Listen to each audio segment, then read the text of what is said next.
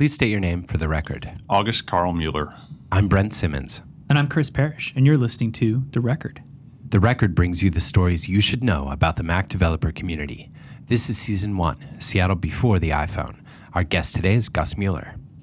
Gus is the founder of Flying Meat Incorporated. Flying Meat has been creating beloved Mac apps such as VoodooPad and Acorn for over a decade. Gus, it's great to have you here today. Well, it's great to be here. Thanks. We are once again recording at the lovely offices in Omni. Um, thanks again, guys, for hosting us. Much appreciated. Gus, how did Flying Meat get its name? Right. So um, I'm a pretty avid rock climber, and there's this climb outside of uh, Columbia, Missouri, called Flying Meat, and it's it's for the climbers out there. It's a 510A uh, sport climb, and it's um, it got its name when when you first discover a route that you want to put up a climb on. Um, you first got to clean it, but once you're all done cleaning it, you get to name it. And the guy who discovered it was cleaning it, and as he was looking up, a deer jumped off the top right above him. So he decided to call it Flying Meat. All right. And that's why my little company logo is a deer jumping as Uh-huh. well. Uh, So- Okay. That's cool. This is not uh, the first um, tragic animal accidents to happen uh, on on the record. Of course, we talked earlier to Luke Adamson, who blew up gophers. Gophers for a living. Yeah, yeah. Yeah. So, yeah. Oh, I guess I should also mention it's also my favorite rock climb in Missouri. It's Ah, just okay. that, which is why I named Well, I love the name. It's, it's it's an awesome name. So then, and so you started flying meat in around 2001, 2002. Yeah, I want to say 2002. Sounds about right. Maybe Makes sense. 2001. Sure. Just as Cocoa was really starting to pick up steam, Yeah. Think, in the in the Mac community. Um, but uh, let's go back. Wait, how did you first get into computers? Was your first uh, Mac a Mac or? Uh, well, my first, I had an Apple IIc um, when I was a kid. Uh, I don't remember when we got it. did. C stand for color? Compact, I think. Compact. Yeah, Oh, because okay. Mm-hmm. it was a pretty small guy. Um, I believe it did do color as well. Yeah, I But, guess the um, Apple the Apple IIs did too. Yeah. to think of it. So, Yeah. um, so we had one of those, and I had that um, through high school, and then when I went to college in uh, '93, I picked up a Color Classic, you know, and that's when I first really started getting into Macs. And uh, you know, I taught myself a little bit of basic programming with the Apple IIc, Mhm. um, but yeah, that's I've just always used Apple computers my whole life. What kind of programs did you write on the Apple IIc? Do you Oh, remember? you know, I uh, I can't remember exactly what they were. I remember one original one um, was just a little program that would basically act as a psychologist for some reason. I, you would ask it questions, and you know, I had strings in there that would. Right. Oh no, you can't ask it that. You've got to ask it this, and then you get an answer. You know. Right, like uh, Eliza, or uh, there was another famous one, right? That, Yeah, uh, but only like you know, if a ten-year-old wrote it or something. Yeah. So I think I wrote one of those myself too. Yeah. You had to talk to it just the right way. Yeah, yeah. So And it never surprised me with its answer because it was always. yeah, yeah. I, I programmed the thing. I know what it's going to do. Mm-hmm. So But it felt like doing our AI research, yeah, you know, to a twelve-year-old or whatever. yeah, yeah. Uh, Did you did you write any games? That was one that. Uh, For me, I learned assembler because I wanted to write my own missile command. Yeah, uh, funny. I um I didn't write any games on the 2C. Um, eventually, I when Java started taking off, I ended up writing a couple other games. I actually wrote Missile Command as well, and you can still Missile play it somewhere on my website. Oh yeah. So I remember after I wrote it, um, one of the Apple engineers, uh, Java engineers at uh, Apple, wrote me. It was like, "Oh, this is a pretty good game," and that just kind of floored me for uh, weeks. I was, Was just that oh my god, someone from Apple wrote me and thought that it was Eric awesome. Albert? No, it wasn't. I, I don't okay. remember who it was. I'm sure I've still got the email somewhere, but I just remember at the time, holy crap, uh, it's pretty funny. Yeah, that was before I got into uh, real Mac programming, and Uh-huh. um, you know, I started out. I taught.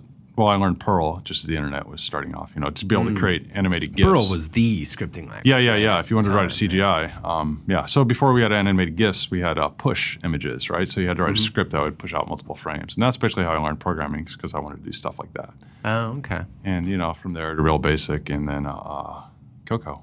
Mm-hmm. So So what made you get a, get your first uh, adult computer as a as a Mac as opposed to something else? um, Just because you were used to Apple? yeah, stuff? it never really crossed my mind that I would ever get a PC. Um, I just stuck with the Apple. Well, at our school, um, in high school, we had lots of Macs as well, and uh, you know, in grade school, we had Apple IIe's, and um, yeah, it was just it never really occurred to me. My some of my neighbors had you know um, Apple computers, and we'd go over there and play games on their stuff, and just it never occurred to me to get a PC. Yeah. So Oh, that's cool. probably because well, I did see them try and play a DOS game once, and I was like, well, this kind of stinks. you know, so that pretty much turned me off. I think. What's a what's a DOS game even Yeah, look like? I mean, I mean, literally like a command line. Well, Like- no, you started just- everything from DOS. Oh, you had okay. to type commands. It commands. still I'm had like, graphics and "What?" everything, Yeah. right.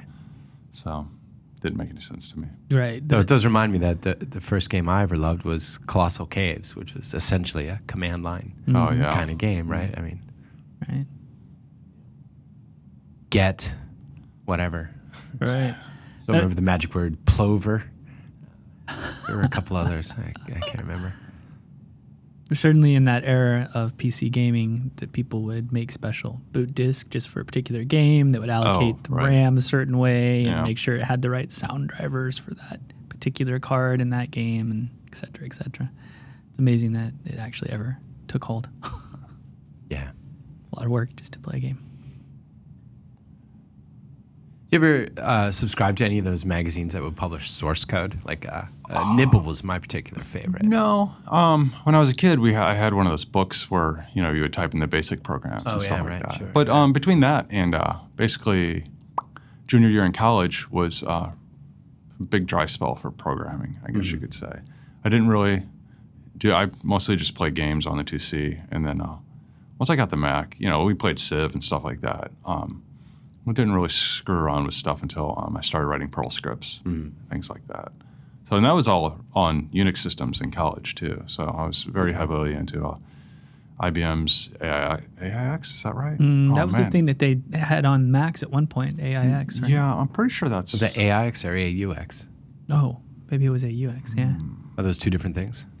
Man, it's been a long Boy, time. we're bad I don't remember. aren't? Um, but yeah, we we uh, had you know thirty thousand users on a single machine and stuff like that. Wow. So it was uh, we had we had lots of interesting hardware So there. when you were, uh, this was in St. Louis, you were in college, right? Yeah, well, college was in Columbia, Missouri. Okay, Columbia.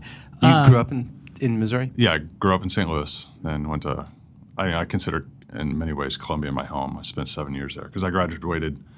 I stayed at the university after I graduated as well, so working for the central IT Right. department. So So were you doing uh, a computer science kind of education at no, school? I started or- out in engineering, and it turns out math is hard. And then uh, Yeah. I basically just fiddled around for a while. Um, and I was going to do get an art degree as well there, but eventually I realized it was going to take me forever to graduate, and I just wanted to get out of there. Um, so I basically created my own degree, which um, general studies degree, which basically means I got three minors, and I got to pick the minors. So um, art, art history, and computer science Oh, were, wow. were my three minors. And there was a capstone project that somehow combined all three of them. I don't even remember what it was, but I got seven hours of credit for it. So, um, but I also worked um, for the central um, IT department.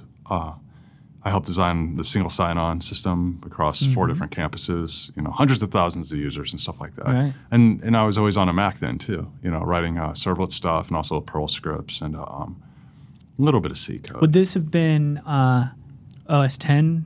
Yeah, so um, I got to do Apple. The Apple reps for the campus loved us, um, so I got access. Apple sent me to WWDC multiple times while I was there. Um, even paid for the hotel and everything, and uh, um, we got access to Imagine the. that. Yeah, yeah, no, I, No, I that doesn't I'm happen in anymore. Shock still. Yeah. Um, you just said. and uh, yeah. So we had access to the um, Rhapsody betas and stuff Okay. like that. What was the question? Well, I was asking if this was OS 10. So had you started doing Perl and Oh. things like that prior to OS 10? Yeah, that or- was that was definitely prior to OS 10. Yeah. So I, I was Sounds like programming. it- 96, 97 era. Yeah. Well, so she probably started in '95. 95. So yeah, I was doing. I mean, we had Mac Perl, but I would you know use uh, what was it, Nifty Telnet? I think was the time, or Nifty Oh, SSH, right. and log into the servers, and I would use BBEdit um, to edit my Perl scripts. Right. You know, and save them via FTP or SFTP or whatever. And uh, yeah. So. Did you ever have any of those um, Mac Perl environments? You know, I that, did. I didn't like use it a whole lot. Yeah. It was just a lot easier. Everything was running on the server. It's, I mean, it's the same language, completely different environment, though. Right. So, what was your uh, what were your interests in the art degree? Did you have uh, particular periods or artists? No, I just like to draw. Um, so it's mainly visual arts. Yeah, or- yeah. So I just love sketching. I still do it to this day. uh, uh-huh. You should turn that passion into software. Maybe yeah, do I an should, image I editor. or should look into that. Yeah. Yeah, Just that's your a thought. capstone project right there. It's called Right, Acorn. right. Actually, that was the genesis for uh, Fly Sketch. Is uh, Fly Sketch is like Acorn uh, version zero, I guess you could say, which was um, I wanted to get myself. I wanted to draw more, so I figured, oh, I better write a drawing app. So That I- makes sense. it's mostly worked. Do you use any sort of uh, natural interface uh, input devices Oh, for, your sketching? Do you do digital sketching at all, or Um, do you I really don't- just stay on paper? or- So you know, I used to do quite a bit. Um, these days, it's just you know, uh, a blue lead and a piece of paper. right, yeah, Um, the problem with, uh, at least right now, um, for the past six months with using Acorn for is I see all the bugs. So I'm sketching, and then I say, oh, I just I could tweak this just a little bit. So I end up just coding.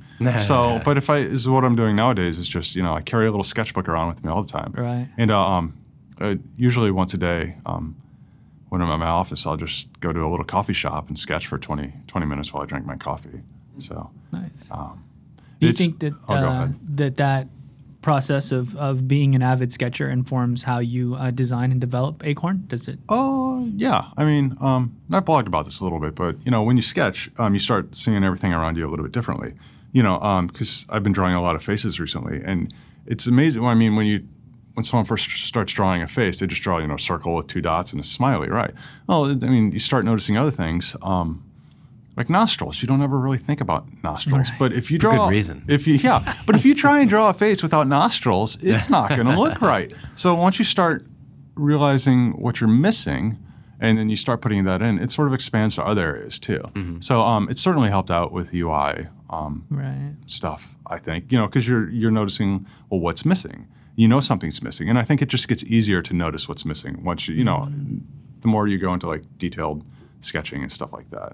Does it also theory. help you to know what's essential and what isn't? Like what you can leave out of a drawing Right. versus what details are Yeah, important? so that's actually something I've been working on quite a bit. It's like you can make a very, very, very detailed drawing, but um, I, I would like to be able to put down as few lines as possible to be able to get the um, you know the shape of the thing right. That's actually my uh, where my blog my blog is hosted at a place called uh, shapeof.com. And it's like I just want to get the shape of it correct. You know, I don't want every little detail. I want the essence of it, and that's actually what that how I came up with that domain name as well. Did you see those uh, Picasso sketches of uh, Buffalo bull. that yeah. someone linked to? Yeah, the Maybe buffalo. it was even you. Is it yeah. a bull or a buffalo? Yeah, yeah, maybe, I, yeah. yeah, I had seen that a long time ago. Someone recently, I believe, linked to that earlier this week. We'll add it to the show notes. Yeah, it was like 24 different renderings of a buffalo, um, basically from extremely detailed, and then he just basically stripped away everything just to get to like four, four lines. Yeah. I think it was to the essence of what a buffalo is. I guess. It was amazing. I, I, I love seeing that. And a reminder of what a great draftsman Picasso was. Yeah, yeah, yeah. That guy could draw, no doubt.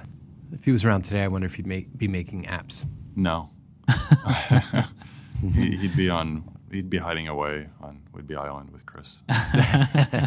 he'd be sketching. Let me tell you about Squarespace.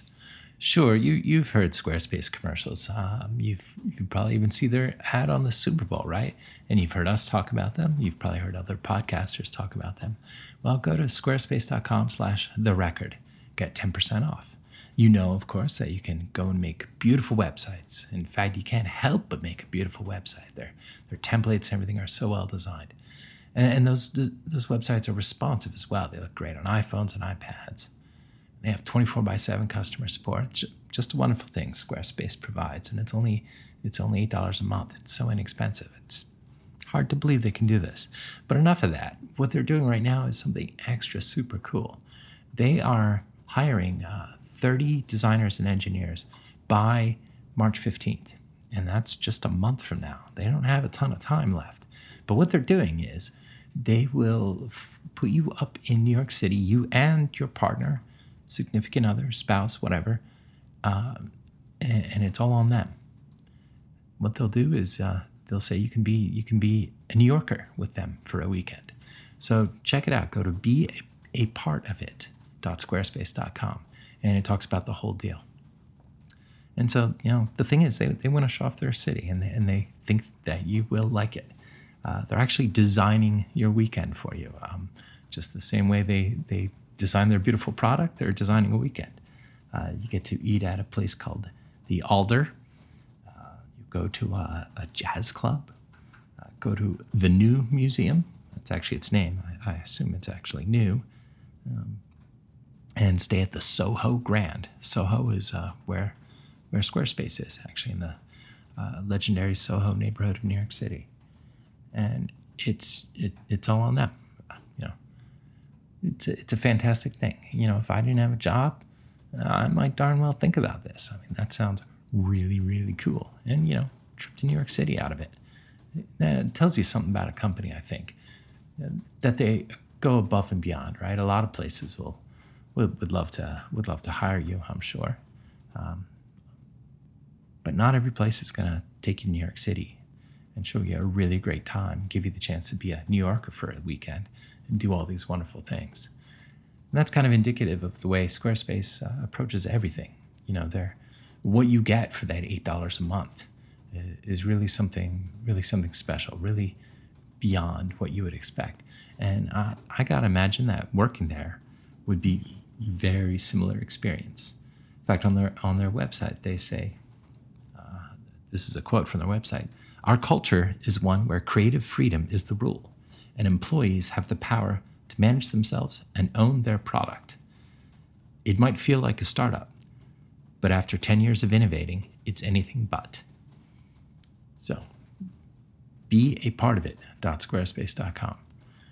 Check it out. That's just and it's really, really darn cool. And I hope they, I hope they make their goal. They, they sure oughta. I bet they're going to get a lot of good engineers and designers, and maybe one of those people will be you. So remember, be a part of it. Squarespace.com. Go talk to those people. Have fun in New York City. So let's go back just a little bit. Uh, you're in college. You're working in the IT department and even after you finished college. Uh, what led you to VoodooPad was, I think, the first kind of big Mac app that you really put out there. Right? Yeah. So um, I always had a, just a little text file on a Unix server that I used as my dumping ground for uh, things like passwords or just little things that I wanted to get out from a different machine later right, on or something. Right. And then um, then I discovered wikis. Um, this was when did I discover that? I must have already been. Yeah, I was. Uh, this was after college, I'm sure, and um, I just got tired of editing in a web browser. You know, I had my own wiki on my web server, and um, I decided to. Well, this would be so much easier as a desktop app. So, and that's sort of what led to the genesis of VoodooPad. Right. And that the rich text view on uh, OS 10 just made it so easy to do hyperlinks and stuff like that. Mm-hmm. So, um, so that was really easy to do. And uh, uh, I didn't really expect it to be. You know, I wanted to write software and make some money off it. I didn't expect VoodooPad to be the one that launched me. You know, it was really just a test app. Right. So, mm-hmm. yeah. so when you when you created VoodooPad and you put it out there, was your ambition? I want to start an indie software house, and this is nope. what I want to do for a living. I remember, just, I remember uh, exactly yeah. what my goal was with VoodooPad, and that was to get a 22-inch cinema display. so, and I ended up getting it later on that summer. Um, once well, you, you could have retired then. Yeah, I could have retired. that was good. Um, yeah, so the OS 10 Innovators Award was. Oh, that's right. Yeah. Oh, was that summer. an O'Reilly thing, right? Yeah, that was an O'Reilly. Yeah, yeah. yeah and an Apple thing a little bit too, because they gave away uh, a Premier membership and stuff like that, mm-hmm. and trip to WWDC. Um, but yeah, I got. I made enough money to buy that cinema display that summer, and I was just floored. I remember when I made my first ninety nine dollars too, hundred dollars. Mm-hmm. It happened. Yeah probably the first month of you know VoodooPad where I was like, holy crap, you know. Yeah. So it's like, and it wasn't until um, I just kept on developing it, and eventually over time, sales started getting better. Right. And I eventually realized, oh, I could probably jump ship at some point. And of right. course, you know, I had um, Brent as an example, and uh, like Peter Lewis, you know, oh, yeah, was sure. always an example as well uh, for that. Rich Siegel, great Rich example. Siegel, yes, yeah. yes. Mark Aldritt. There's a lot of people who've been around longer than us. Oh yeah, yeah, yeah. Right. The indie So- scene goes way. Yeah, back. it's funny. I see Right, people Ambrosia say, was "Oh, another yeah." People always come up to me thinking, you know, you've been an inspiration, you and Brent. I'm like, dude, you know, you got to look Yeah. back farther than that. way So, far back. yeah. Yeah. so- Right. I, I, Panic could really have been going before that too, right? Yeah, Panic. sure, yeah. yeah. yeah, So Panic is about 15 years old now, I think, at this Yeah. point. But yeah. Yeah. I remember using Transmit and Audion on OS 10. Yeah. yeah. So they were definitely a bit of an inspiration as well. Right. Uh, so you know, you kept developing and adding features to VoodooPad, um, and its sales were growing. But were you doing anything else to sort of make its presence known or to market it? You won that award. I feel like that might be how I Yeah. found out about VoodooPad. Yeah, was that award? that's the pretty much award. how most people found out about it at the time. Did you Um, get that award? Was that uh, handed out at that one O'Reilly macOS 10 conference, Right, Which would so be where you there and I were, met, um, right? Well, how was it? How did it work?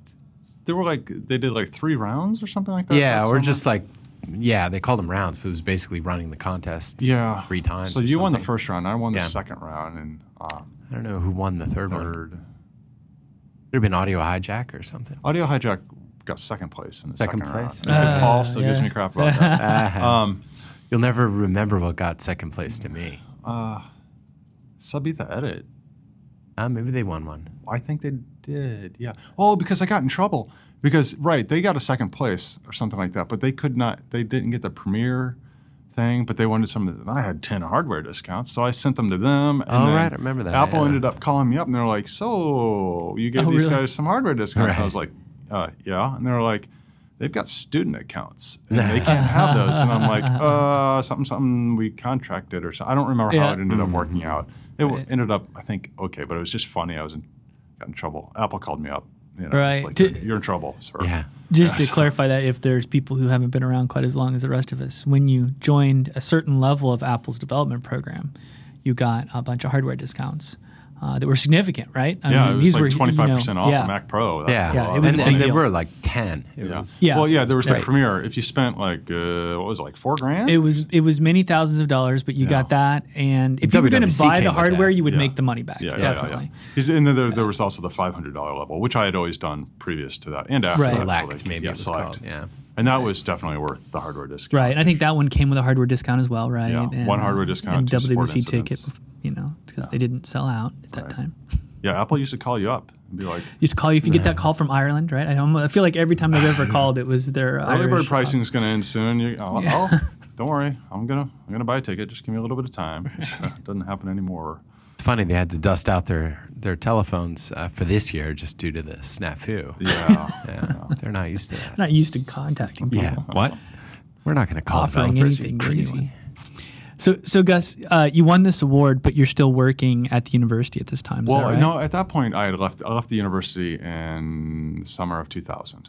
Okay. Um, so, and I went to work for a consulting firm in St. Louis, and I was still on a Mac. I was doing some real basic stuff and some server-side stuff and Java stuff. I see. We were doing publishing. I um, basically wrote a um, I wrote a layout engine in Java, um, which turned XML into PDFs. Like we're talking Ah, thousand yeah. Mm-hmm. page PDFs, big catalogs for uh, big companies that I probably shouldn't mention. We Like- did have the yeah. Victoria's Secret contract for Did a you? little while Yeah. too. So were they more visual or uh, more like you know textual based kind Um, of catalog? No, there were lots of images, Yeah. but it was just laying out. Oh, the big one we worked on. Oh, it was for Caterpillar. Um, just lots of parts. They just have these catalogs. And those are huge, aren't they? and it used to take them 18 months to uh, get it out, and now they could push out in a catalog in about uh, five minutes. You know, with the stuff I wrote. And they, we actually scripted InDesign for a while, but that took three hours. But I got it down to like a couple of minutes. Was that all running on a Mac too? That system? Um, that was yeah, that was running on. We had it running on a Sunbox for a while, but then we switched to an OS 10 server. Right. Remember those uh, Xserves?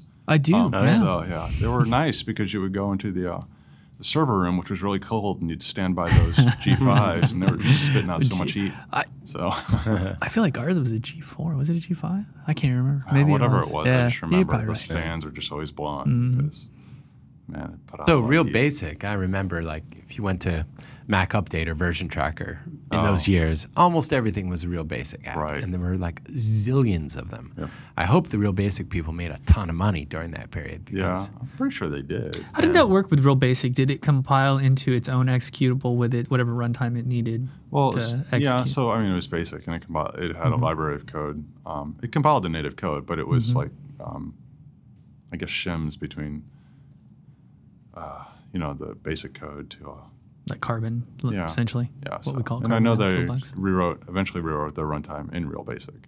Hmm. You know, but it was, I mean, trying to write C code for Mac OS nine was just tough.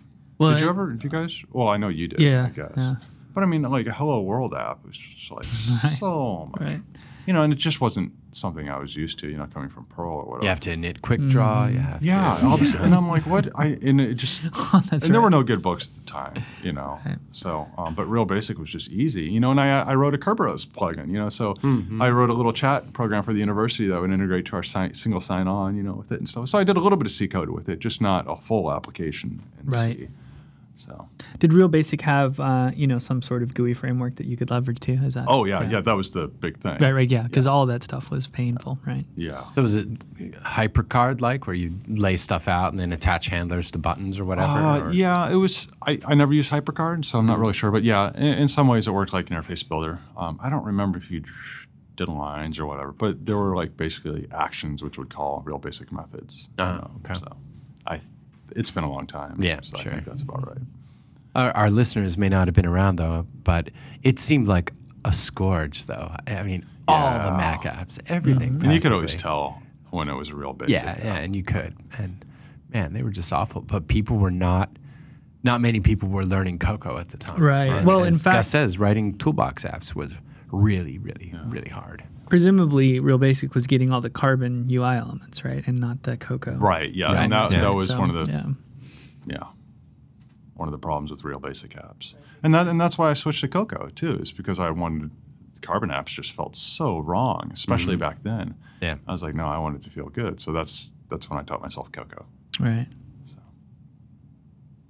Was it hard to uh, pick up Objective C uh, with what you knew? Um, it wasn't too bad um, i mean th- th- yeah there's a learning curve um, I, s- I seem to do it though you know so i don't remember too much pain i mean It wasn't your first object-oriented language, at least, Right, so I've been didn't using Java that. for a Yeah. while, so I Right. was fine. And you know, I was fine with the brackets. I never understood why people were always up, so upset about brackets. And it wasn't until like years later where I really understood the messaging system.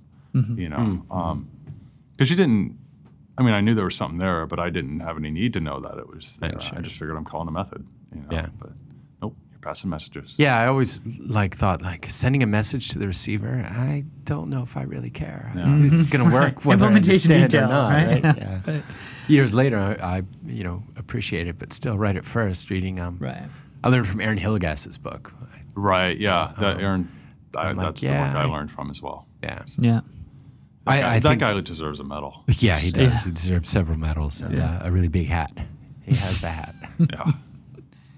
So, Gus, were you tempted with your Java background to use the uh, Java support for Cocoa? Uh, not really. Um, I played around with it a little bit.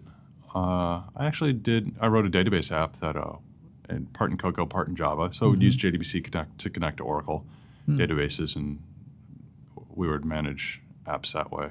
I mean, manage databases that way for some things. But it just, you know, it just felt flaky. Mm-hmm. You know, you could always tell when something was a little off.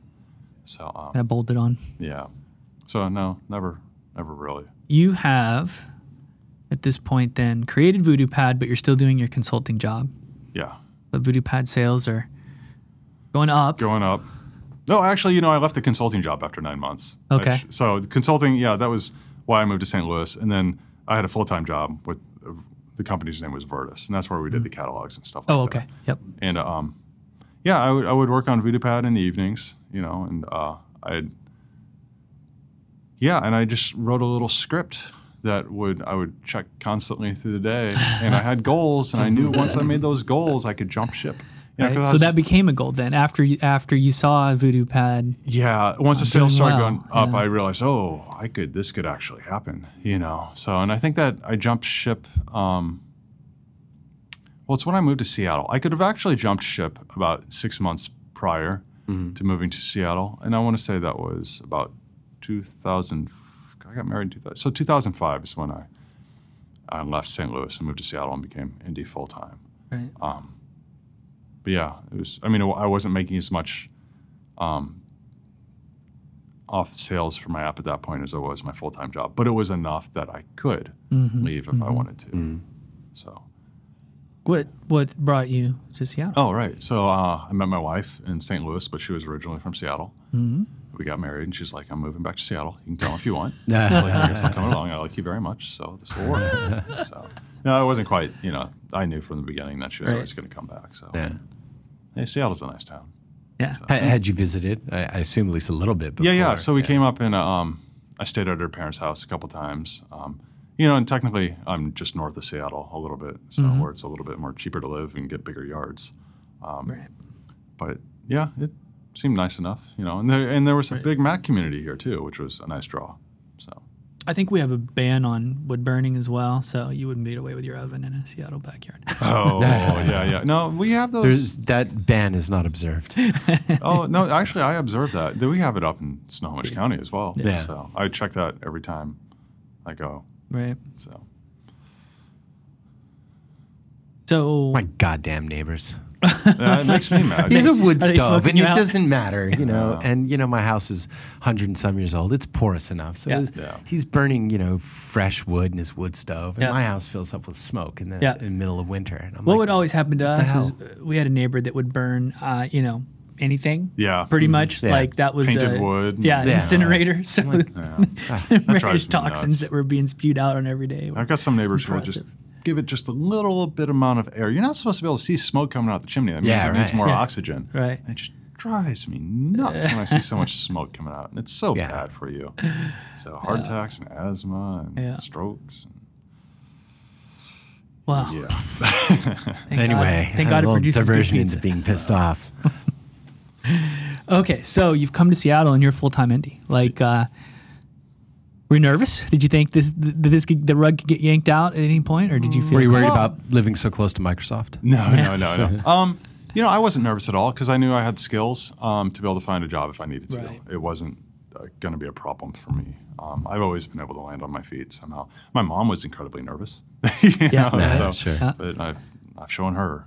Right. Um, yeah. Parents don't understand indie software. Or- Until yeah. you show it to Well, them, and yeah. Kirsten's parents um, were a little worried at first too. I think you know, Right. and uh, Kirsten sort of made the point. Well, he's supported me for a number of years because she was living with me and Mm-hmm. uh, you know getting basically free rent while she was at college and stuff Right. like that. And she's like, well, maybe it's my turn to support him for a little bit. Right, right. No, I mean that didn't really ever have to happen. right? So, But if it if it had, yeah, yeah. sales only went up from there. Well, you probably were able to at least uh, get health care through her. I imagine. Oh, It's one right, nice yeah. thing. It's always good when you have a spouse that has health care. Oh, Yeah. yeah. she worked at a hospital, so we have pretty good Yeah. health care. But now she's not. She's only there one day a week now, so we're having to Oh yeah, go through buy our own health care, and it's, uh, it's painful. Yeah, it it's terrible. yeah, it's so much money for so little. Uh, yeah, Anyway, we could do a whole series of podcasts on how Yes, bad that situation is. it's No one would listen to them, but gonna move to Canada. Exactly. Yeah, That's, really. we're just all immigrate. We're least coming we your wouldn't have to go Watch very out, far. Canada. they say that you know Vancouver's our sister city to Seattle, right? So I love Vancouver. Be- Yeah. Beautiful town. fun place. They got mountains and trees and stuff. It's practically the same. So did Voodoo sa- pad sales just uh, steadily climb? I mean, was it Well, just yeah. always sort of like I um, I noticed, you know, as I added more features that Mm-hmm. you know they it, there were like there's peaks and valleys, right? You know, Mm-hmm. whenever you have a new release, big peaks. Um, so I came up here when VoodooPad three had been released.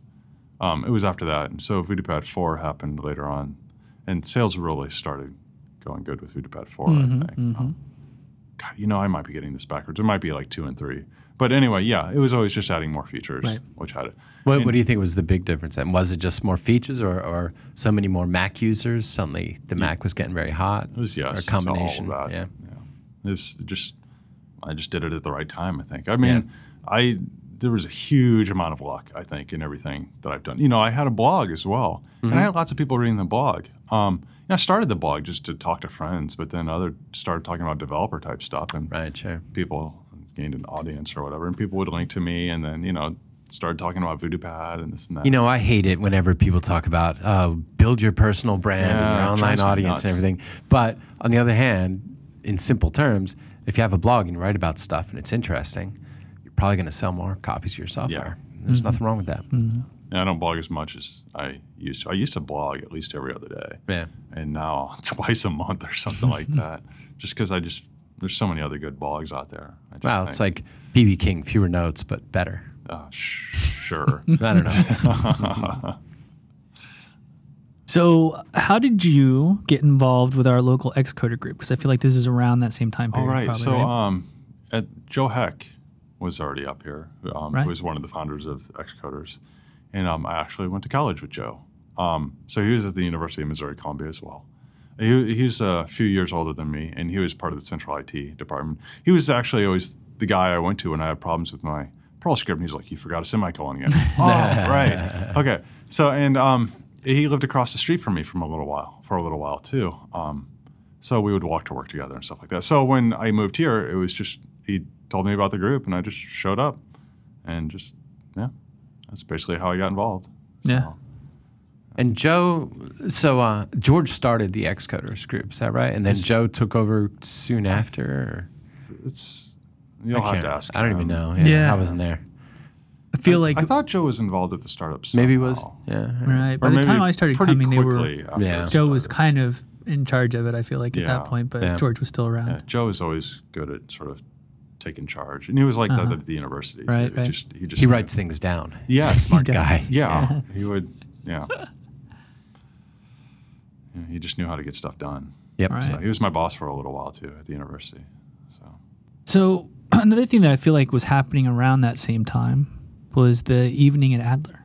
Right? Oh, Did you guys both go to Oh, that? yeah, right? I didn't yeah. make it to that, but I really who, who wanted was, to. Who was on the? Well, Gus and I were both on the panel, Mhm. along with uh, Was Shipley? Bosses. Jalkut, Shipley, Kafasis. Jalkut was on the panel. I think he was. Was he? Maybe he wasn't. I don't think he was. Maybe he wasn't. Maybe. Uh, Eric Payton was there, right? Oh yeah, that's right. Um, Jeez, that's a name I haven't heard in a long uh, time. Jason Harris. Uh, yeah. Was he on the panel too, Jason? Jason was, yes. Yeah. Um, uh, oh, it's driving me. The guy who wrote Quicksilver. Um, Oh, Yeah. geez, yeah. What's his name? oh, I mystery, sat on it the mystery tip of my boy. Starts with a J. Because uh, Roshina was there, Is the guy it from Nicholas Insanity. Oh, yeah, Nicholas, sure. yeah, Jitkoff or Nicholas. something like that? Yeah. Um, so there were two Nicks on stage as well. Mm-hmm. Um, Jeez, that was a big stage. Yeah. So, it- so s- you know, I don't know how many people really know about Evening at Adler. Like, uh, It's kind of like the first C4, which Yeah. was like the pre-runner to Singleton, Yeah. sort of. Yeah. Right. So yeah, it was like a big party one night in Chicago, basically. Yeah. yeah, but it was very. It was. It wasn't really a conference organized with talks so much, right? It was. Uh, No, it was just one, big, panel. one yeah. panel, one, kind of a one day event, sort of, Yep. right? Hosted by uh, and organized by Drunken Batman, Yep. Right. who has a real name, but it doesn't matter. we haven't heard from him in, in a lot of years, but we don't need to go into why. But he organized, yeah, and it was a wonderful event. And Yeah, it was great. At the Yeah. Adler Planetarium, and Yeah. yeah, it was great. I, I remember thinking it was pretty remarkable that you could go to this community and somehow pull people from all over the country to this one event and and have it happen. Just the fact that Mm-hmm. it happened, I was like, wow, that's pretty amazing. Yeah, yeah. I drove up from St. Louis. No, or, like, was I in? I don't know if I was in Seattle at the time. It was time. probably or not. close, right? I think you were coming up from St. Louis. I think. but I, I might have been in town visiting at the time, and it was easy enough to just drive up from St. Louis. Right. Sure. Um, You know, maybe that's it. Well, you know, I get it mixed up with all the C4s too. So Yeah. I don't know. anyway, but yeah, that was yeah, that was a ton of fun. Yeah. Then we had C4. Uh, I think C4 was the next year. Yeah. right? Yeah. It was basically like evening at Adler, but by Wolf. By Wolf, yeah. With yes. sessions, yeah. Yeah. In that tiny little room. Yeah. Yeah. I remember that. I remember Col- Colin Barrett passing out. I he was only like eight years old anyway at the yeah, time. no, he shouldn't be drinking at that. No, he shouldn't have been. It was- I, uh, I blame myself. So the it, even Adler was the sort of uh, delicious generation controversy. Oh, that's kind of when- going. Was that's- that that's some something Uh, kind of That's pings when that, it was. there. It was at C the very first C4? C4 when That's where it that term was made up. Yeah. Yeah. It was either. I don't know if Brent was his public, but It was either me or, Paul. Paul. I Yeah. th- I thought it was me, and Paul thought it was Paul. Neither of us really wants to take yeah, credit it for it like well, I'm because just of all the say like. it was you. Yeah, right. Um, but Um, then they, you know, It's kind of an obvious coinage anyway. Yeah. So I always still. thought that was funny. Yeah. Um, yeah, that started up about then. Um, there was like this huge backlash against uh, you're doing it wrong, and not you know, it's I don't know what happened in the end. I guess everyone's got custom skins on everything now. yeah, I guess So- so. Yeah. It has some echoes of the current skeuomorphism kind of Yeah, debate, right? Very similar. yeah, very much. Well, I think you know the the big the big thing was that damn particle effects on that disco app. Oh, well, see, I never had a problem with that. The problem I had with that app Mm. was they were taking money. You didn't even know what the app did. That's right. All Had a you great knew is it had smoke. Yeah, right. And then they they started selling it based on that. And I, you know, I didn't care about the smoke. I was just mad that people were giving money for an app that they had no idea what it was. Right, sure. And I just thought that was horrible. So that was always my. Big I agree. problem. That's that's not a professional all right. Right. way to sell software. Right. So It may be just a- effective, but you're you're still going to go to hell. yeah. So Right. So maybe just to educate people too. So that was an app, Disco. Disco, right? right. That um, had a lot of glitz, but mainly it just burned CDs, right? That Yeah, was it's- sort it- of the. Uh, but they but people didn't even A know that glitzy that was UI, the but not even a very good one. I mean, Right, you were right. better off just using the Finder or whatever. right. Right. Yeah. But, it But the cool while I was promotion pre beforehand, Mm-hmm. before it was released, was just about the name and the and the smoke. The smoke. You know, And you Jason Harris wrote that code Yeah, too. yeah, yeah. yeah. So And then and then not long after was um, wasn't it um, Jason was involved in that. it. My dream. My app. dream app. Yes. Oh, right, right. I yes, wonder how many yes. of those are shipped. Yeah, I don't think any of those shipped, did they? Yeah.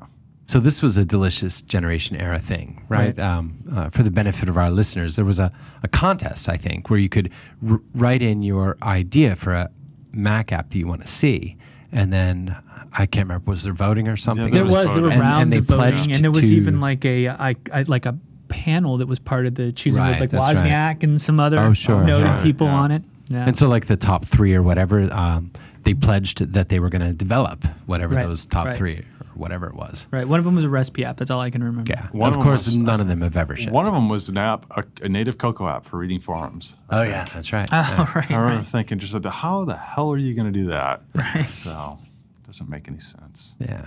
I think it's called Safari. Or at that time, what was it, Internet Explorer? Or were we using It was Safari by I then. I feel like we wasn't it? had the first of Safari. Then, Yeah. Maybe Or not. uh, wow, Chimera? Was that the Chimera. Oh yeah, right, Chimera? yeah. Right, which really I used got that one a lot. renamed to Camino. Yeah. Right. Yeah. All those great. I used that naming app for a couple of years, I think. Yeah. Yeah, I did as well. It was a good app. That was was the Mozilla rendering engine, but uh, otherwise Cocoa native Yeah, app. a nice little cool. Mm-hmm. thin Cocoa UI wasn't real heavy. It was nice and speedy.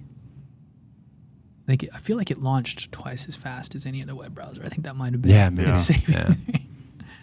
claim to fame. My God, C4 though, and Evening at Adler and and C4, I think were both instrumental in um, in solidifying the the Mac community uh, of that era. And of course, I think we all still know each other, and Right. you know, you could get almost that same room of people together today, Right. which is pretty cool. Might be a few people missing, and of course, you could add more. Yeah, uh, but all those people are still around, still doing great work. Yep. Yeah, those are those are great. I I really would never have fathomed it was possible to organize small conferences around our community that would be that successful. Mm. Yeah. Uh, and it was Well, now just there's like three a week. Yeah, right. It's just insane. Yeah. Right. It's a little nuts. Yeah. yeah. I remember though, um, right after the iPhone, maybe after the iPhone SDK was released, and maybe I'm too far ahead in the future, but still, O'Reilly had put together an iPhone developers conference and canceled it due to lack of interest, which I never understood. Well, How O'Re- is that possible? O'Reilly wasn't Yeah. very good at picking the best cities to I- do these things. In, yeah. So. Yeah, going to Santa Clara or something is just awful. for OS yeah. 10 con, it's like okay, you Ugh. step outside the hotel and it's just a wasteland. Yeah, right. And sure. you're like, okay, I guess you I'll can get in the car go and go to to World hotel. Wraps. Yeah, Yeah, and and that's that's the extent of fun. Yeah. That was actually the first time I went to uh, the Apple campus. Was uh, from OS 10 con. Um, Eric Albert and Buzz Oh yeah, came and picked me up for lunch. And we cool. drove back to the campus and Ah, right I on. had pizza, and uh, came back out. They dropped me back off. And, yeah. they made a great duo. It's it's a shame Yeah. that they don't just hang out more. I don't, I don't know. Well, why. they're sort of on opposite sides of the country now. Right, but they should make a point of living in the same city I and see. working together Yes, yes. because, I, you know, Eric and Buzz. Uh, for a little while, I was always thought of. I couldn't think of one without thinking of the other. Yeah. This episode of The Record is sponsored by Windows Azure Mobile Services. Go to www.windowsazure.com slash iOS, and you'll see there a video, or a few videos, of me walking you through getting started with mobile services. It's easy stuff. They have an SDK, uh, plugs right into, uh, well, they actually give you a sample iOS app that plugs right into their system. And I walk you through, you know, setting up some scripts and databases and everything on the server. This stuff is really, really simple.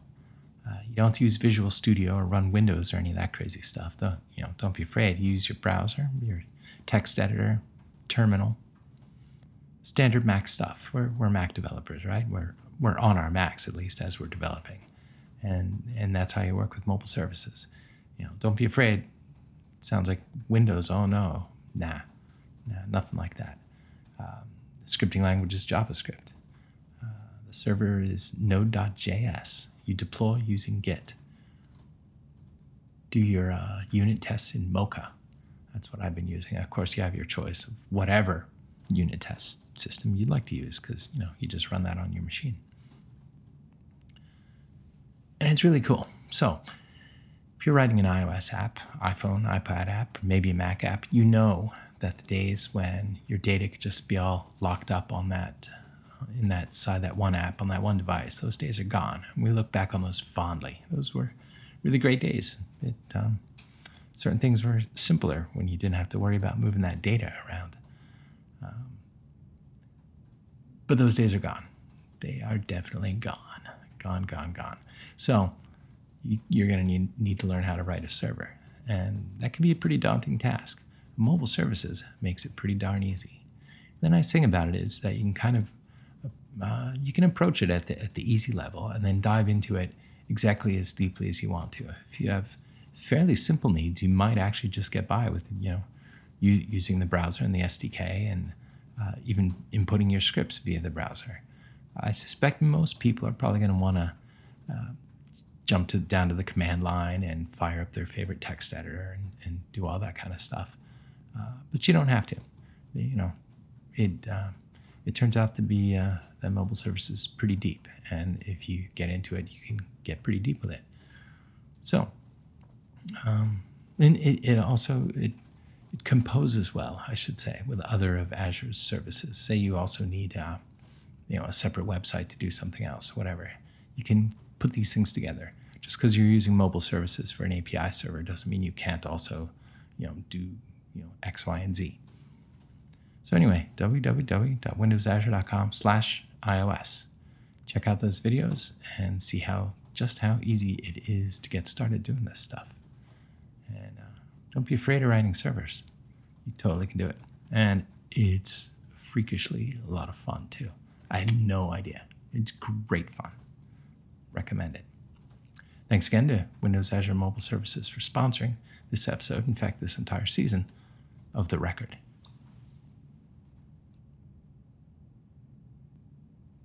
I used VoodooPad extensively. Like, uh, still do. I use it probably every day.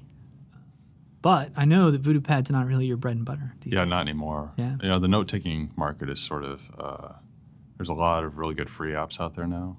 So Right. it's really hard to compete. But yeah, Acorn is pretty much my bread and butter. But that doesn't mean I don't love VoodooPad. I still use it every day. Right. It has, it's got a lot of users that love it Yeah, passionately. I'm counting on you, man. Don't stop. Yeah, don't worry. I'm not going to. Is there any specifically desktop wiki um, competition? No, I mean I know some. There's been a couple of um, tries at it, but they've never really. Mm-hmm. I love the idea, really, honestly. I yeah, just it's love great. it.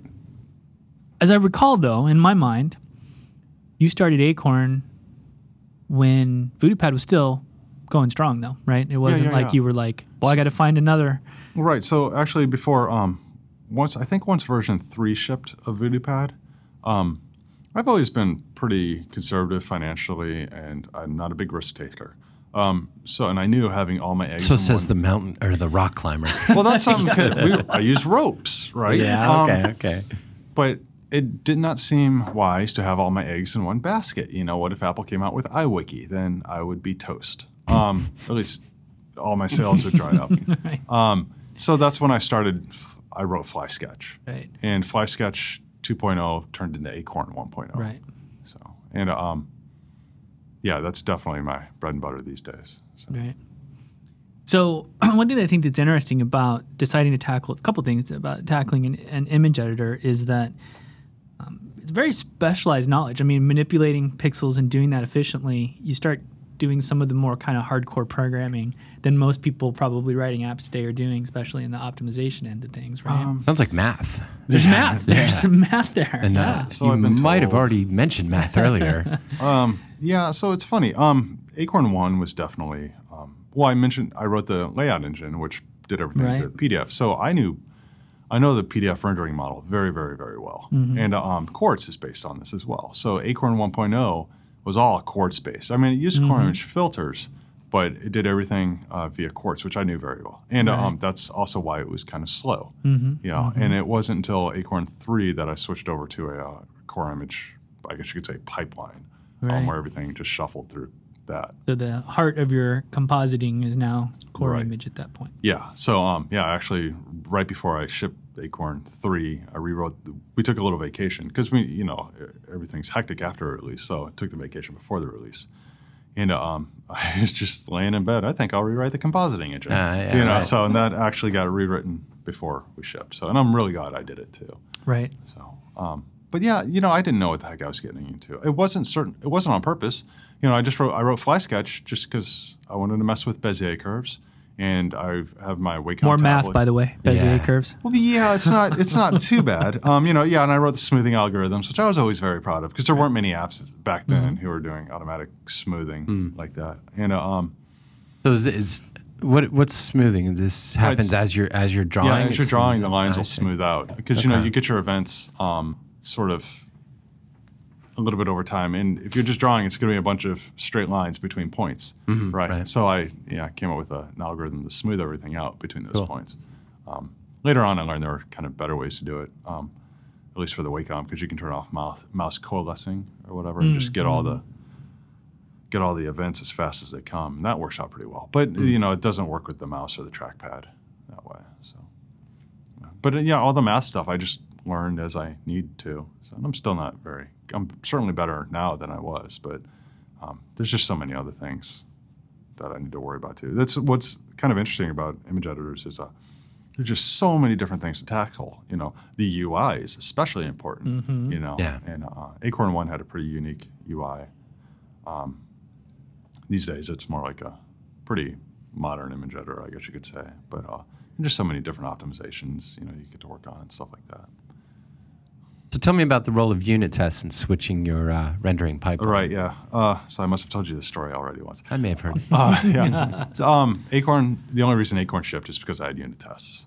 Um, you know, you change one little bit of code over here, and it breaks something that I don't find out for weeks. And um, so I just wrote a ton of unit tests for Acorn to make sure the images were coming out as the way they were. And that was the only reason I was able to re- rewrite the compositing engine towards, you know, right before I was about to release, is because I had all these tests in place already, which um, just made it pretty relatively easy to change things in Acorn that late in that game. Actually, that was one thing I learned with VoodooPad as well.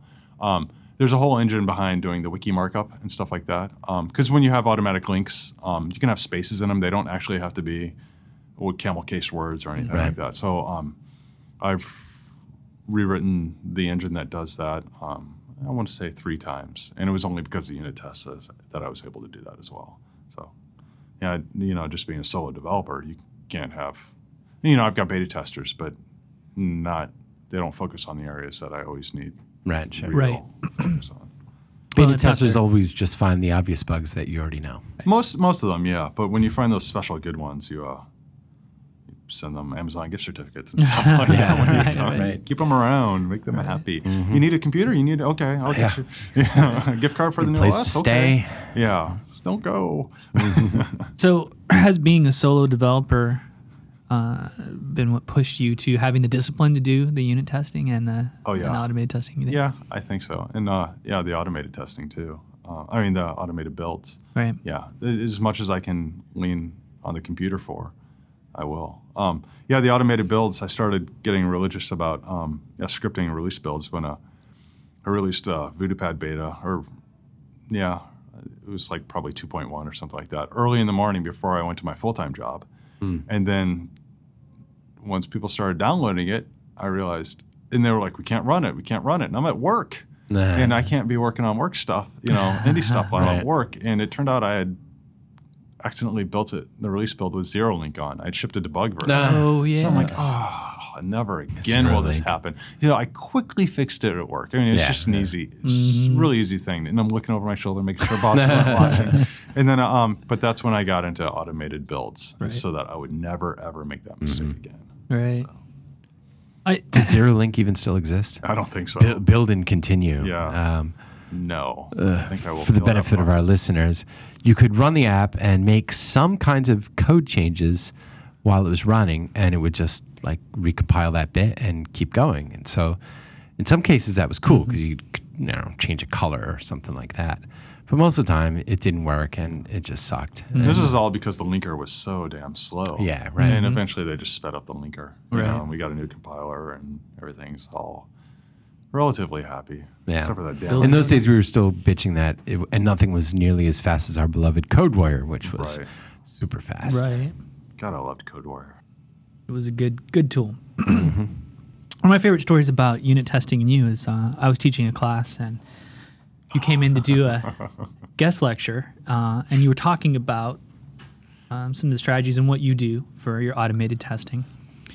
And while you're giving the lecture and showing off your stuff, They're all failing. they're failing, and you found a bug while like- you were doing the lecture. Yeah, because a lot of the testing. images I, I hadn't realized were uh, reply, relying on the um, the hardware color space for the image, and since I was doing everything on this weird projected monitor, Yep. just color space was wrong, and so the pixels were getting out, Yeah. and I'm just like trying to give this out. Unit tests are wonderful, and they're all failing, and I'm like, oh, You so I, that I- was an incredibly That's cool. effective talk, actually, Was because uh, That did not at that moment you proved how the value of uh, yes, of this automated testing. yeah, those all got fixed the next day. Yeah. So But you wouldn't have known. That's I wouldn't awesome. have known, yeah. Yeah. because I had the same monitors at home as I did at work. Yep. You know, so they were using the same color profile, and it just derp.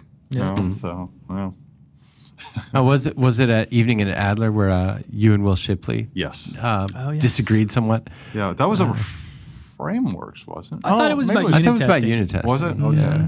Yeah. I think frameworks came up too. Yeah.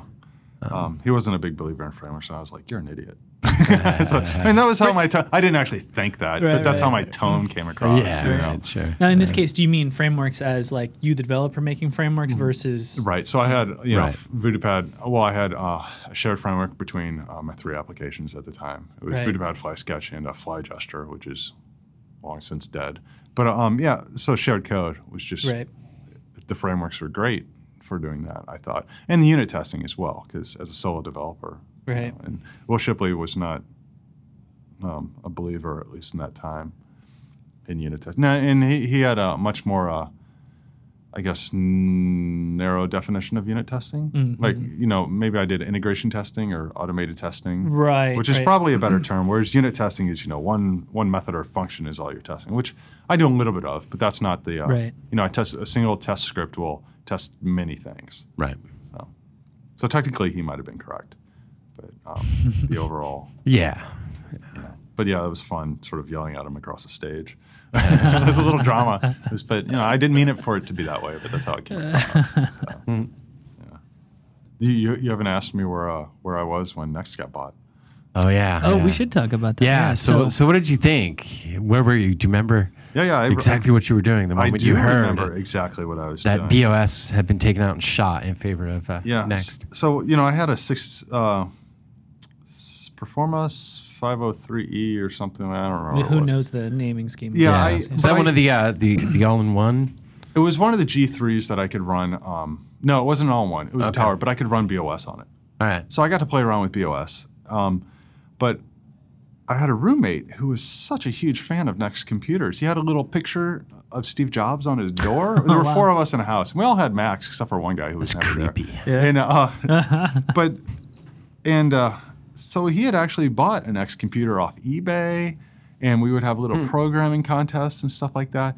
And I remember um, it was Christmas break, and Tim was away in St. Louis, but a bunch of us were still in Columbia when they announced that um, you know the reverse reverse takeover had happened, and we got this voicemail left on our answering machine. It was Tim. He was just, oh my God, this is just fucking amazing. I can't believe this. This is the greatest thing ever. Because he was a huge Mac fan and he was a huge Next fan. He's just going on and on and on. And this is It's just like, sh- yeah, like chocolate meets peanut butter. yeah, yeah. It's just like this is just the best thing ever, Uh-huh. you know. And uh, um, so he was pretty excited about it, and you know, in a way, we were too, because we we had a bunch of Next computers on campus, Mm-hmm, you know. So and I had gotten to play with them a bit, you know, with display PostScript and whatnot, Mm-hmm. and um, you know, we played around with B a little bit, but not.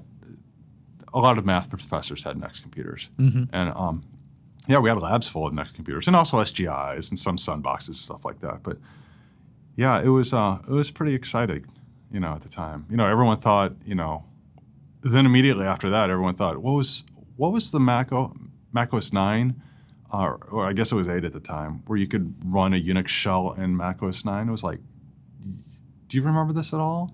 You could Um, run Bash and like all the Unix utilities were there. Anyway, everyone thought it was like, oh, it'll be OS nine. They're going to add a Unix shell like that. It's like, no, no, no, no, no, no. You guys have it backwards. You know, all the press got it kind of wrong. Right, right. So Yeah. it was kind of funny. I think it was uh, it was Mach Mach ten. That's what it Oh, was that's called. right. Yeah, Oh, sure. yeah. yeah. So Totally everyone was like talking to about Mach that. 10. What does this mean? And Mach 10's, oh, it's going to be great if Apple needs help.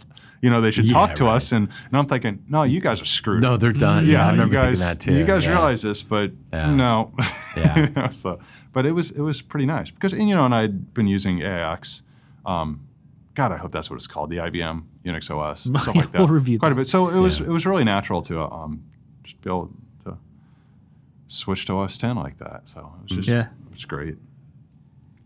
Yeah, we were definitely happy. So even though you know I was a hardcore Mac OS nine user or eight user at that time, Mm. and or whatever it was, seven. I Right. don't remember. Well, I think probably all of us were just happy to see that something was going to happen. yeah, Yeah. Uh, because it was pretty clear Apple was not going to ship a Yeah. modern operating system without some sort of intervention, right? and they had some buy-in from the big developers too, like Right.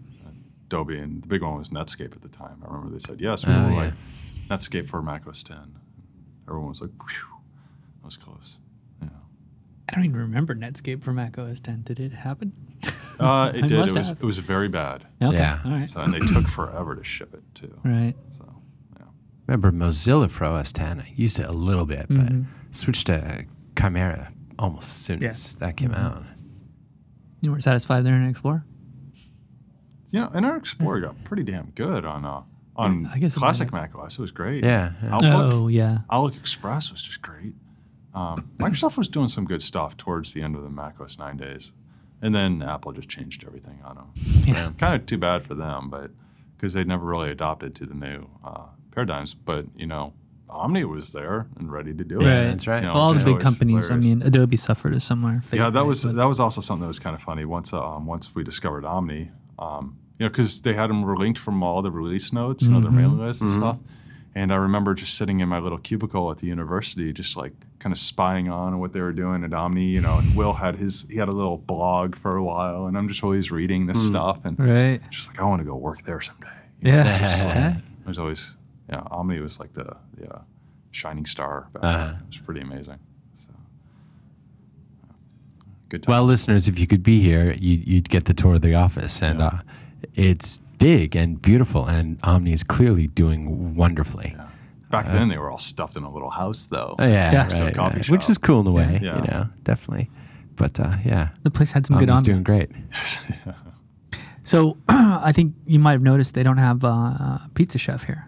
I, I do notice that. Um, I bet you could talk him into. Uh, no, no. Uh, Well, yeah, I actually talked to one of the chefs here a while back and said they were considering getting a uh, wood burning Oh. oven in here, but they wouldn't use it enough. So, Right, right.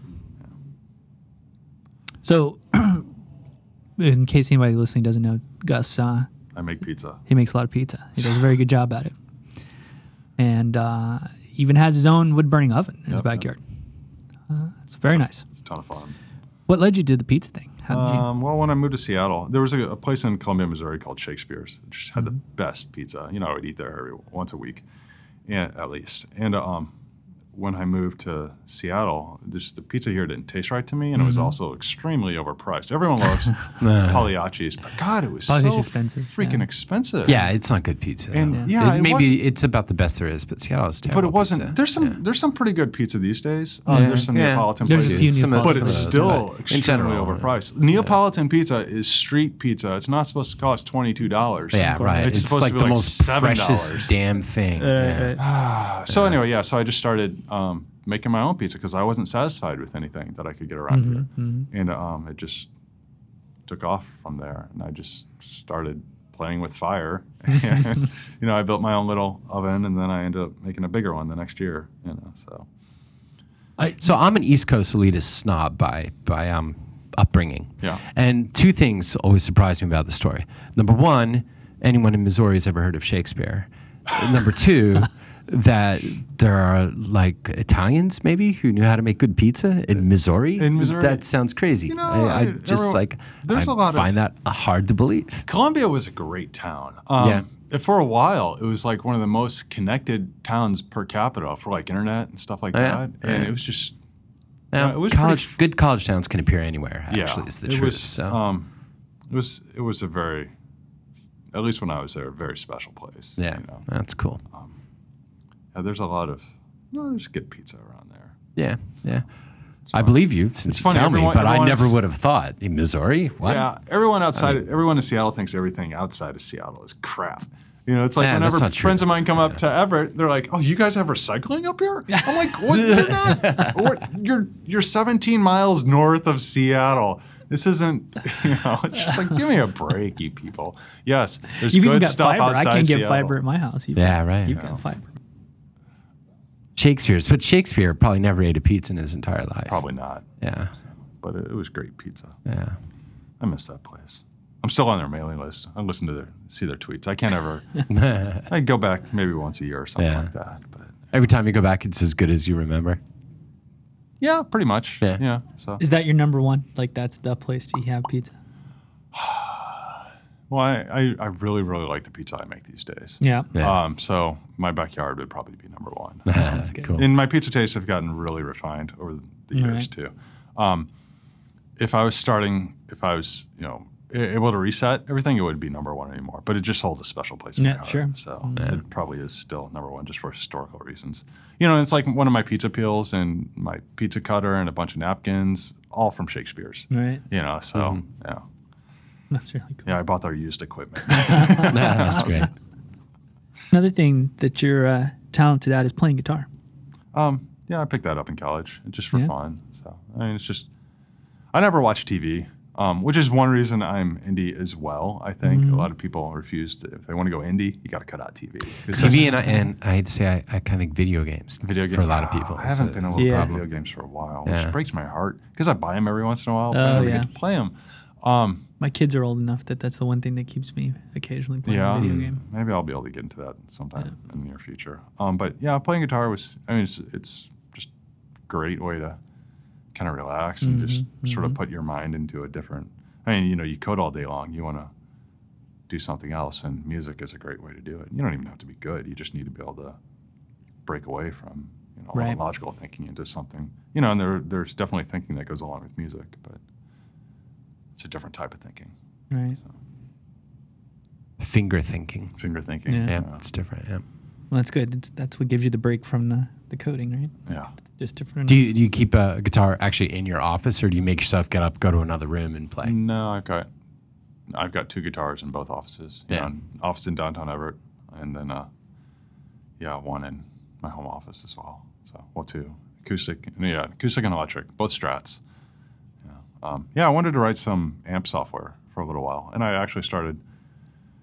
I was going to make an app called Mueller Tone. There'd be no buttons, no. It was just one preset. it sounded exactly the way I wanted it. But uh, Ah, um, cool. but then Apple came out with GarageBand on iOS, and I was like, ah, screw it. Nah. it's only like five dollars or whatever it is. So I'm like, yeah, I'm not gonna bother with this. Have you come up with uh, Mueller tone settings though for GarageBand? Um, yeah, just about. All right. It's pretty simple. Oh, Uh, you could at least blo- this- blog that. yeah, there we go. Yeah, And they've got this Audiobus thing with iPad. You could just retarget. Do your, that's do your one off Yeah, Mueller true. app for iPad and put Audiobus support in, and then Yeah, it's try part of the chain. yeah. Get back into that a little bit of audio programming. Yeah. There's no math involved with that. I can attest. Good, because I don't know any. uh, maybe just to retreat just a little bit too. Um, another thing that I that I found interesting about your pursuit of Acorn and it being an image editor is that uh, you know that's a space that's dominated by a, a heavyweight corporation, Adobe, and even when you started, there were still other image editors from long-standing Mac application uh, uh, software developers um, that were out there as well. Um, did you ever worry about finding a niche No, around those? not really. Um, you know, it was never actually my intention to write Acorn. Um, it, it was mostly just an accident. Um, but I, I've never really been worried. I mean, there's so many customers out there. You know, even if I only had you know half a percent of the potential customers, um, God, I would be so rich.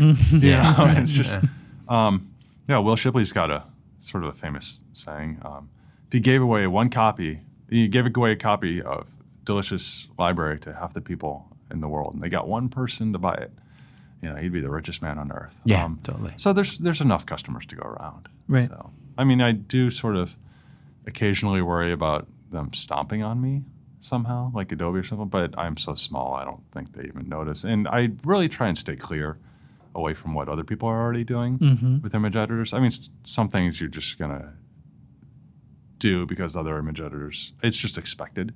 You know, Command C should copy. You know, certain shortcuts you want to work, Right. You know, the right way. And um, I always try and make sure to get those, but I want to be as different as I can Mm-hmm. without scaring away people. So to to a certain extent, do a lot of those inherit from Photoshop? With The shortcuts, shortcuts. yeah, and, a lot. Certain, certain lot. behaviors. Yeah, some things, you know, uh, what is it? Command T is transform in Photoshop.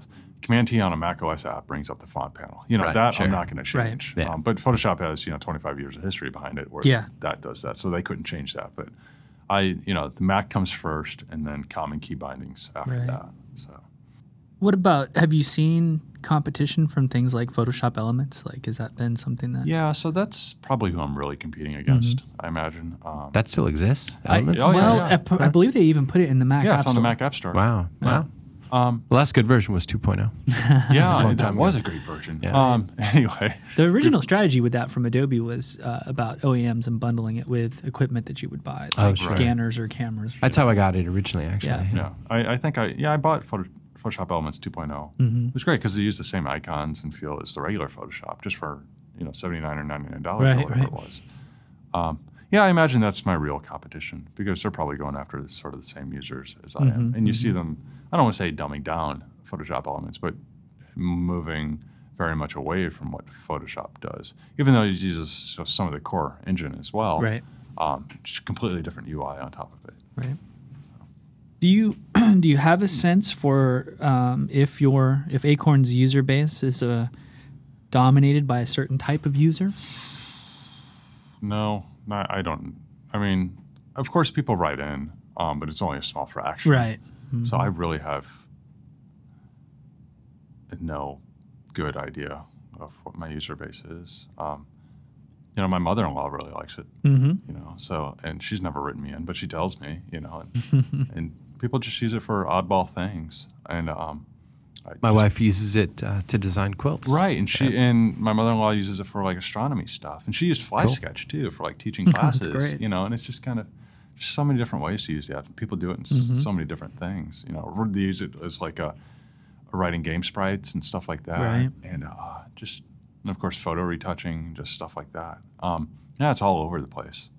So, which is kind of nice because I mean it hits lots of different Yeah. targets. Whereas, whereas VoodooPad, it was a very niche Right. market. You know, students and researchers and Right. and programmers. You know, so Does that broad base then make it hard to decide what to do next in Acorn? not really. Um, if- I mean, I pretty much know what's going to be coming next. Always. Um, there's just so many different things to pick from um, to be able to do. You know, I can.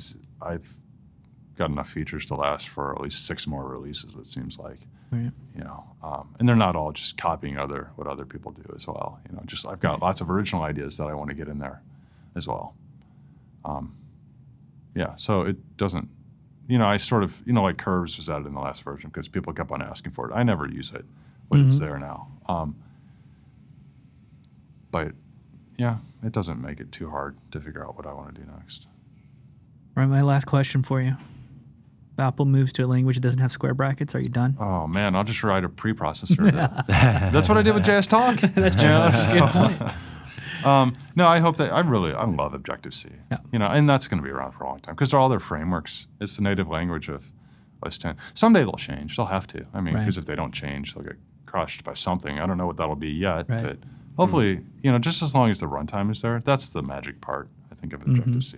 Yeah. So, but man, I So- do love the brackets.